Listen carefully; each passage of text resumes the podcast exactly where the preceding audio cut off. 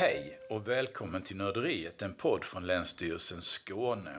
Jag heter Mikael Ringman. Nörderiet, en hyllning till sakkunskapen. Här på Länsstyrelsen finns en massa nördiga engagerade personer som kan oerhört mycket. I vår podd får de utrymme att dela med sig av sina kunskaper. Och idag sitter jag här med Esmail Saleh som är sakkunnig inom penningtvättfrågor här på Länsstyrelsen. Välkommen Esmail. Tack.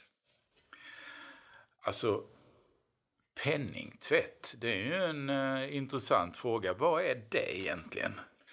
I princip man brukar beskriva det som all form av hantering av pengar som kommer från brotts- eller brottslig verksamhet. Och sen med vissa åtgärder man vill alltså dölja pengarnas ursprung kallas för penningtvätt. Det kan vara pengar från brottslig verksamhet som smuggling, trafficking, narkotikabrott. Eller det kan vara pengar som lagligen man alltså tjänar in men samtidigt man vill inte betala skatt på. Alltså det som i daglig verksamhet brukar man kalla för svarta pengar. Mm. Och det är det som kan man vill på olika sätt omvandla det till lagliga eller vita pengar. Okej, okay. och... Um... Hur gör man det då? Alltså, det görs, alltså i princip man gör på tre steg. Det första är att placera de här pengarna. Det betyder alltså man har pengar man vill placera föra in i systemet. Och då får man hjälp av olika eh, antingen experter eller bulvaner och målvakt eh, hittar någonstans i banksystemet eller i investeringssyfte placera de här pengarna. Och sen, sedan brukar man alltså flytta pengarna för att dölja ursprungligen, alltså varifrån kommer det? Via ett antal konto, oftast till utlandet och så vidare. Och då döljer man ursprungligen, alltså källan på de här pengarna. Och sen man investerar till exempel köper en fastighet och då med de här pengarna från det kontot och då visar när man säljer de pengarna ser man okej okay, de här pengarna kommer från den här fastighetsaffären då pengarna har förvandlats till det legala mm. brukar vi säga. Okej. Okay. Ja men det är ju det känns ju som om det här är vanligare nu än tidigare. Stämmer det? Ja, det blev det faktiskt. Det är eh, mycket vanligare och i och med det blev mer uppmärksammat. Eh, du vet, allt pengar som eh, kommer från brott på ett sätt ska användas. Så för att kunna använda det, en del av dem används kontant för konsumtion och sånt. Men en del behöver man alltså föra in i det legala systemet för att kunna investera och sen återinvestera för uh, vinster utifrån det. Och därför den här tjänsten, penningtvätt, blev också mer attraktiv. Och då ville man alltså um, på något sätt förvandla de här pengarna till det vita för att kunna använda i lagligt system. Annars man kan inte visa varifrån. Du, jag ska alltid bevisa varifrån kommer de här pengarna. Även du går i banken och ska alltså insätta pengar om det är tio tusen eller mer. De kommer att fråga dig varifrån kommer de här pengarna. Så det var... När det var vanligare med att människor hade mycket kontanter då fanns det liksom inte samma behov av tvätt, penningtvätt för att man kunde bli av med att man kunde hantera pen, pengar kontant eller? Det är delvis rätt men samtidigt det hände en annan sak också som påverkade det här, det här globalisering alltså utvecklingen av teknik att man kan flytta pengar överallt i världen mycket lättare och så det ger en annan alltså verktyg till äh, de här kriminella brottsliga verksamheter för att flytta pengarna runt om i världen där som kan äh, regelverket vara svagare eller kontroll vara svagare eller man är inte alls äh, intresserad att kontrollera eller veta varifrån kommer pengarna utan man vill bara att pengarna kommer in i landet och det är det också alltså internationaliseringen har också sin äh, vad är det, äh, påverkan i det här hela. Mm. Därför det är ju en intressant fråga alltså hur, hur internationell den här företeelsen är. Det är väldigt internationellt. Alltså kanske äh, äh, du har uppmärksammat de här senaste skandaler som skedde i vissa banker. Man ville äh, alltså föra pengar från över gränser. Och oftast man ville inte betala skatt eller man ville inte redovisa pengarnas ursprung i det land som man har haft de här pengarna. Speciellt när det kommer från brotts- och brottslig verksamhet. Det är oftast man vill alltså um, göra det legalt i något annat land. Och då, då man använder det internationella systemet. Även de här betalningssystemet som är internationellt. Som alltså Swish och sånt som är vanligare och plus de har konto och så vidare. Så är det mycket internationellt. Väldigt komplext det här alltså. Hur, hur, alltså hur vanligt förekommande är det? Det är förvånansvis mycket vanligt. Alltså det kan hända i något enkelt affär. Alltså där som eh, man går och handlar och eh, den eh, affärsinnehavaren alltså inte ville slå i kassan och ville lägga undan till de här komplexa eh, fall som man ville dölja de stora investeringarna eller pengarna som finns i olika konton i olika länder eller för stora företag. Jag tänker att det talas ju mycket om kriminella gäng i storstäderna. Alltså, skilj, är det, betyder det också att det är vanligare med penningtvätt i storstäderna? Skiljer det sig åt på något annat sätt regionalt? Det kan alltså naturligtvis där som i storstäderna händer mycket mer saker. Men alltså i och med att penningtvätt görs i etapper, det är olika alltså, äh, saker som är påverkade och det kan förekomma och det har förekommit som folk äh, eller de som gör använder mindre orter och städer för att där som myndigheterna har mindre koll eller där som inte väcks uppmärksamhet för att äh, göra det. Men ja. Allmänt det som händer händer ofta i stora stadsregioner. Mm. Vem är det egentligen som ägnar sig åt penningtvätt? Alltså, för det första, alltså, vi brukar säga oftast det är de, de kriminella, de kriminella gäng, nätverk, kriminella aktörer. Men det kan vara de vanliga individen också. De som har, alltså, ville inte betala skatt och ville vinster som de får genom sin affärsverksamhet och vill alltså dölja det från myndigheter och sånt. Det, de kan också.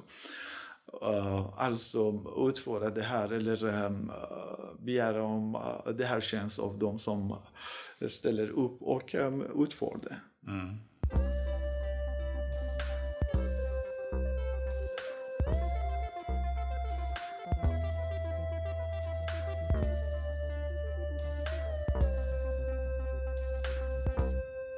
Det verkar ju vara kriminalitet med ganska avancerade upplägg det här.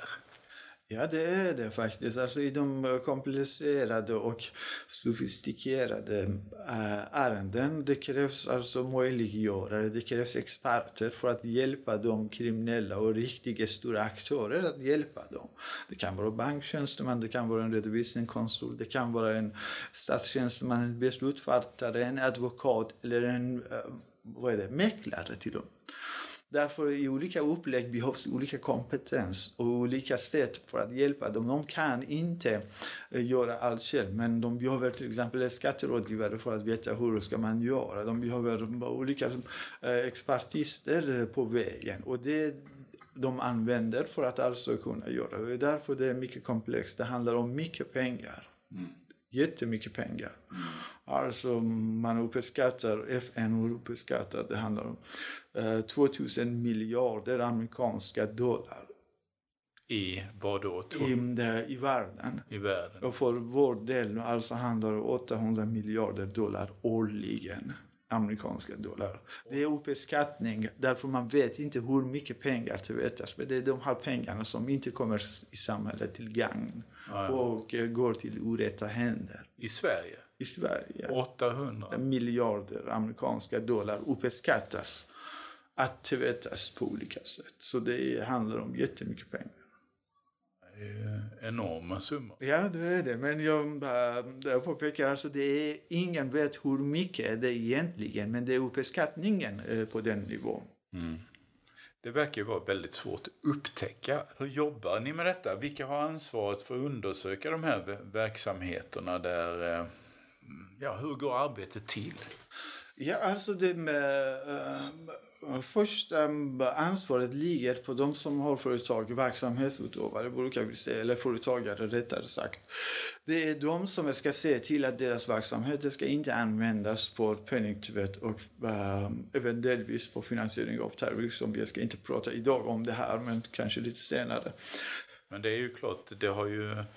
Det ligger ju på bankerna också, men ändå så har vi sett att det är flera storbanker som har låtit det är, detta ske. Eftersom. Det är det. Det är spelbolag, det är alltså mäklare, det är advokater, det är redovisningskonsulter. Det är många som enligt lagen ska alltså bevaka sin verksamhet att det ska inte utnyttjas för penningtvätt. Och då ska de slå larm till? De ska alltså ha rutiner. Först och främst lagen ställer krav på dem att de har rutiner för att uh, kolla de som gör, de gör affärer för eller med.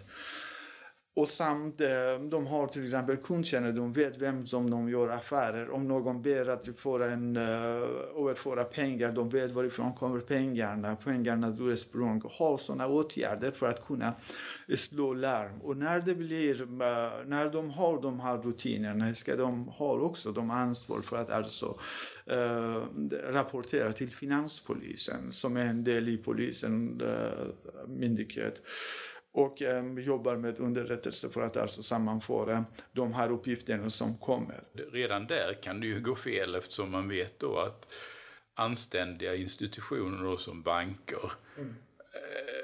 äh, ändå har visat sig vara ganska sugna på att få in någon miljard eller två som äh, äh, ja, pengarna kommer ju in helt enkelt. Det kan hända, men man förväntar sig inte av storbankerna som har stora alltså, eh, både eh, kapital och samt tilltro i samhället. Det ska riskera för det här. Med de små institutioner och banker finns en risk för att alltså skapa sig en marknad och få en fotfäste i år så här. Och det är Finansinspektionen som har tillsyn över bankerna. Men de ska ha de här rutinerna, veta vilka de gör affärer, man, vad innebär det här transaktioner som man får förlitar, varifrån kommer pengarna, vart går pengarna. Och um, ha kontroll på det här. Om de misstänker med det minsta ska de rapportera till finanspolisen som i sin tur gör sitt arbete och sammanställer de rapporterna som kommer om en och samma aktör och sen um, kikar vidare till de här brottsbekämpande myndigheterna för att göra utredningar och till sist lagföra dem som är misstänkta för det här. Och, um, de, och de ska ha utbildning för sina personal också. Att personal som jobbar med, dagligen med de här frågorna eller kommer i kontakt med de här frågorna ska ha kunskap, veta hur ska de agera. De ska vara ansvariga för det också. Så det, finns, det ställs jättemycket krav på de här. Och företagen, ver- verksamheter. Verksamhet. Ja. Den som driver verksamheten. I andra led kommer de här tillsynsmyndigheterna som vi... Nästa steg då, är då är det Länsstyrelsen. Finansinspektionen, Lotteriinspektionen, Mäklarinspektionen. Alla de olika yrkesgrupper som finns sorteras, de flesta av dem under någon myndighet eller organisation, till exempel advokater, det är advokatsamfundet som har tillsyn över dem. Och um, som sagt, alltså, det, det är nästa steg, bland annat vi ska se till att de följer och de har de här rutinerna, de som faller under vår tillsyn. Vi bedriver någon typ av utbildning då för alla att, och, och, och se till att ja, men det, ja. Så, det är detta som gäller. Ja, vi har alltså rena tillsynsuppgifter och samt vi har också som du sa utbildning eller information och kunskapshöjande insatser för att öka deras medvetande och sen de vet hur det ska funka för att eh, inte sen säger vi inte vet och samt vi vill att rapporteringen blir fler till finanspolisen. Men vi gör också tillsyn, säger du? Vi har tillsyn. Vad innebär den? Det innebär alltså att vi kontrollerar att de har de här rutinerna de har dokument, de har utbildar sina eh, personal, de har skydd om personal som vill inte utföra eh, vissa tvivelaktiga transaktioner eller affärer, så det finns alltså skydd mot hot och våld för de här personalen. Och sen de gör riskbedömningar av sina kunder, vet alltså vilka kunder som de jobbar med, de kontrollerar verkligen att transaktioner görs på rätt sätt, varifrån kommer pengarna och går och så vidare. Och eh, inte bara vi, de andra har också åt sina tillsynsobjekt som vi brukar kalla det, företagare som faller under deras tillsyn ska göra samma sak. Då kan man säga att det handlar mycket om att eh, Länsstyrelsen och andra tillsynsmyndigheter ska, ska se till att förutsättningarna är på plats för att man ska kunna sköta den här eh, kontrollen ute och, och, och rapporteringen ute i företagen. Är det korrekt? Ja, det är korrekt. Och samt vi har ett tillsynsansvar också. Att vi ser till, vi kan alltså begära, vi ska se till att till exempel personer med dålig döm eller med kriminell bakgrund sitter inte i företagets styrelse eller eh, ledande funktioner. Och då har vi den här möjligheten att alltså begära att eh, om det finns sånt som eh, finns i en företag, begära företaget att förlita för, eh, personen av det här. I det värsta fall har vi möjlighet att alltså besluta att verksamheten ska upphöra med den delen som handlar eller omfattas om penningtvättslagen. Mm. Så vi har lite mer ingående förutom det här, alltså utbildning, kompetenshöjande och förberedelse och fortsättningarna för att de ska göra bra eh, ifrån sig och göra sitt jobb på rätt sätt. Samt om de inte gör så kan vi göra det, eh, också ingripande enligt lagen. Då har vi först verksamheterna som ska ha koll på sina saker, och sen har vi då tillsynsmyndigheterna där Länsstyrelsen är en, och eh, sen då antar jag att det kommer det kommer den här tuffa taget, det kommer brottsutredare och brottsbekämpande ja, myndigheter musklerna nu alltså ja. Ja. Kommer musklerna nu? Ja, kommer musklerna. Ja. Som, de som ska utreda och sen lagföra. De, de som äh, får alltså, i uppdrag äh, utifrån alltså, om det som händer i stan eller tips som får dem av bland annat äh, finanspolisen att utreda när det finns äh, en förundersökning och äh, lagföra det här. De här aktörerna. Just det, några, alltså, finns det samarbete här mellan de olika aktörerna? Jag tänker liksom tillsynsmyndighet, polis, finanspolis, skatteverk, alltså skattemyndighet. Alltså hur... Ja, en del som jag nämnde inte hittills är det, det här alltså samverkan mellan olika myndigheter. Det finns alltså både på nationell nivå och samt på regional nivå samverkan bland alla dessa myndigheter. Mm. Skulle du vilja säga att det här är ett framgångsrikt arbete, den här samverkan? Det, det är det. Det, det har det, många goda alltså intentioner, men det behövs och det kommer att utvecklas ännu mer. Därför vi har fortfarande lite, eller jag kan säga lite mer än det vanliga. Vi har alltså inte det här fria informationsutbyte mellan olika myndigheter när det gäller vi måste följa G D P R, vi måste följa det personliga integritet och så vidare. Så G D P R igen alltså som kommer. Det är mycket sånt som man måste följa, och därför alltså det här informationsflödet bland de här brottsbekämpande och tillsynsmyndigheterna bland, som exempel är inte eh, helt eh, alltså Uh, korrekt, eller man har inte det här möjligheten, därför vissa av de grejerna är uh, sekretessbelagda, och då kan inte en tillsynsmyndighet få information av en uh, pågående under, förundersökning, och det är naturligtvis på grund av alltså personer eller företaget i fråga har inte dömts, så det finns ingenting, men vi kan ta del av domar när det kommer upp efterhand i domstolen och får sina laga kraft. Mm.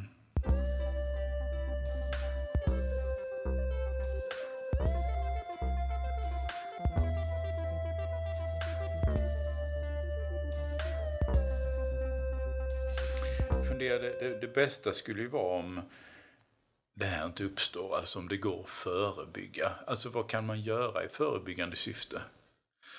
Alltså som äh, företagare ska man äh, alltså vara uppmärksam om äh, det kommer konstiga signaler från äh, det som man ska göra en transaktion eller göra en affär. Så man ska kolla sin kund, man ska alltså äh, kolla allt som är äh, inte stämmer med kundens profil eller det, det personen eller det andra företagets um, profil, så ska man alltså vara misstänksam och rapportera. Alltså det är det, det minsta det, osäkerheten uh, alltså är, är, är viktig i det här sammanhanget att ta på allvar och göra det med en gång till, kolla en gång till varifrån till exempel kommer pengarna och hur det ser. Om det är ett beteende som inte går i kundens eh, alltså vanliga Uh, agerande, så ska man vara uppmärksam. Man har bråttom, speciellt om pengar som är slussat in och slussat ut i kontot, eller alltså fakturor som är orimliga eller affärer som passar inte till företagets eller kundens profil. Eh, oftast mm, kombinerat med eh, pengar till utländska bankkontor. Det är alltså de varningssignaler som man ska eh, vara vak- vaksam på. Mm, mm. Um, alltså för, jag funderar på det här. Alltså vad får det här för konsekvenser att, eh, att det pågår eh, penningtvätt i samhället? Alltså konsekvenserna är enorma. Som jag sa, alltså, det är enorma pengar som kommer inte till samhället i gagn. Och samt alltså brottsligheten vill uh, få alltså använda de här pengarna, brottsvinster som de tjänar. Och när de får tillveta det, så de får det lagligt. Och det ska inte bli så. Och samtidigt påverkar också tilltron till vårt ekonomiska system. Till alla de här ekonomiska och finansiella institutioner som vi har. Alltså tilltron, robust, hållbart utveckling av det ekonomiska systemet är viktigt att tänka på. Och samtidigt kan även påverka vår eh, kreditvärdering som land och investerare från utländska investerare som eh, är beredda att komma och investera i det landet. Så det har enorma påverkan mm. faktiskt. Både på individnivå och på, och på system och eh, nationell och internationell nivå. Du talar om lag. Alltså att eh, det finns ju en penningtvättslag. Vad, vad, vad innebär den? Det är, med, det är lagen som styr eh, hur de här verksamhetsutövarna, företagen, ska jobba med. Det är det lagen som ställer krav att de ska ha de här rutinerna, de ska ha kundkännedom, de ska skydda sin verksamhet gentemot den här företeelsen. Och det ger också delvis eh, till dem eh, vägledning hur de ska göra det här. Har, har den vässats på senare år? Det har vässats, alltså det blev i vissa avseenden mer konkret och alltså gjorde lite tydligare vissa delar som var otydliga, och sen även omfattade fler verksamheter också delvis, så man jobbar med det här.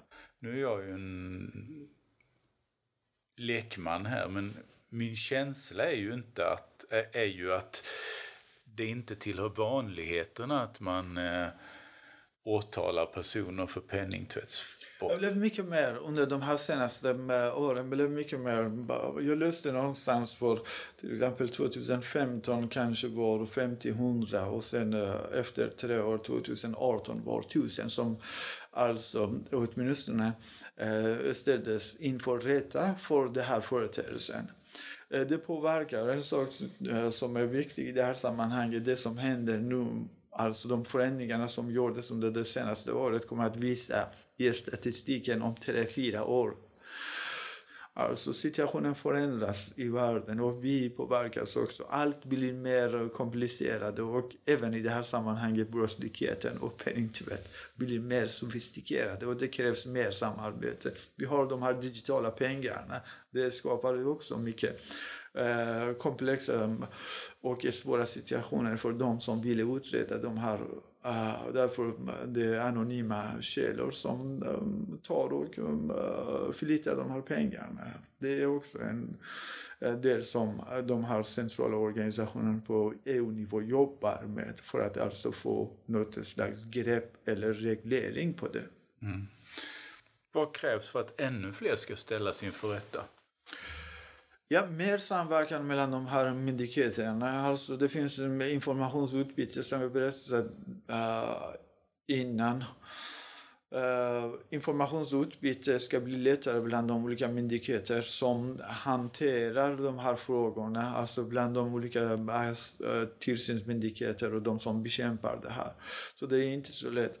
Mer samverkan och bättre agerande och, uh, av det. Och samtidigt det, det ligger mycket på de här företag och um, verksamhetsutövare att de tar sitt ansvar och blir inte frestade.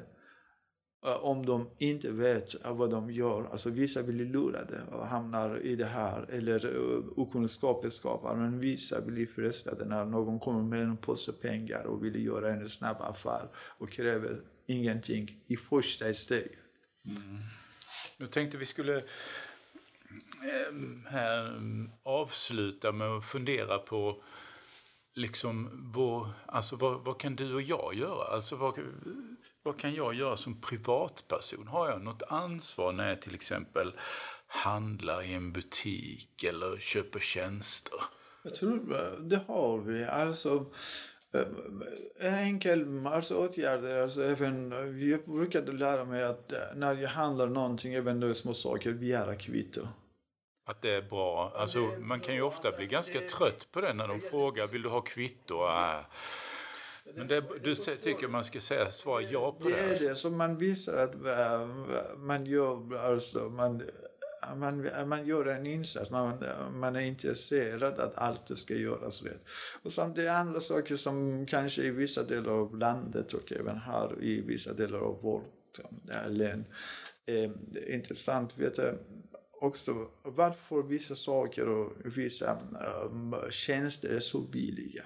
En sak till som är viktig i det här sammanhanget, du pratade om det, vissa individer. Alltså, de av oss som har barn ska ha lite mer koll på barn, barnens konto och swishar. Alltså, de yngre barn oftast kommer lite äldre, vill alltså använda deras de, swish och säga, alltså, kan ju, du swisha lite pengar hit och dit och du får kontant eller... Uh, använda deras uh, swisha dem att be dem swisha till någon annan. Oftast sker på sekunder, men man ska ha lite koll på sin bank, barns barnkonto och uh, swishkonto. Mm. Men då fick vi ju några handfasta tips. Begär kvitto. Uh, håll koll på barnens uh, swish-transaktioner. Um, Och eh, gå inte allt, fall inte för frestelsen och, och, och köp nästan gratis eh, lunch eller tjänst. Då är, är, det, är det för billigt så finns det en anledning till det. Alltså. Eh, men om jag då tänker att ja, men, det här verkar ju väldigt mysko och den här verksamheten bedriver penningtvätt. Vart, vart ska jag då vända mig? I första hand som privatperson ska du vända dig till polisen. Om och tipsa polisen att det pågår något oenlighet, oen, oenlighet i det här sammanhanget i det, hos det här företaget. Om det, du vet alltså vilka myndigheter som har tillsyn över dem, om det till exempel en mäklare eller en advokat, så du kan kontakta alltså deras tillsynsorgan som advokatsamfund eller mäklarinspektion, om det är redovisningskonsult till exempel Länsstyrelsen. Om du är en verksamhetsutövare så du har den här skyldigheten att alltså med minsta eh, misstanke rapportera det till finanspolisen. Och där finns alltså en rutin så hur man gör det. Det kan man kontakta finanspolisen och få ett blanket att fylla på sen. Så för individer är det det här civilkuragen som vi pratar om. Och för eh, verksamhetsutövare det finns rutiner att kontakta polisen, finanspolisen. Okej, civilkurage och rutiner.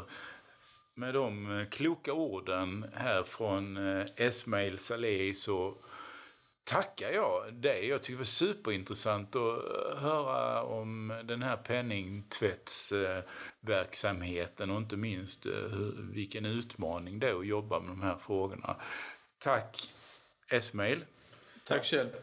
Tack till er som har lyssnat och eh, vi återkommer inom kort med ett nytt avsnitt av Nörderiet. Hej hej!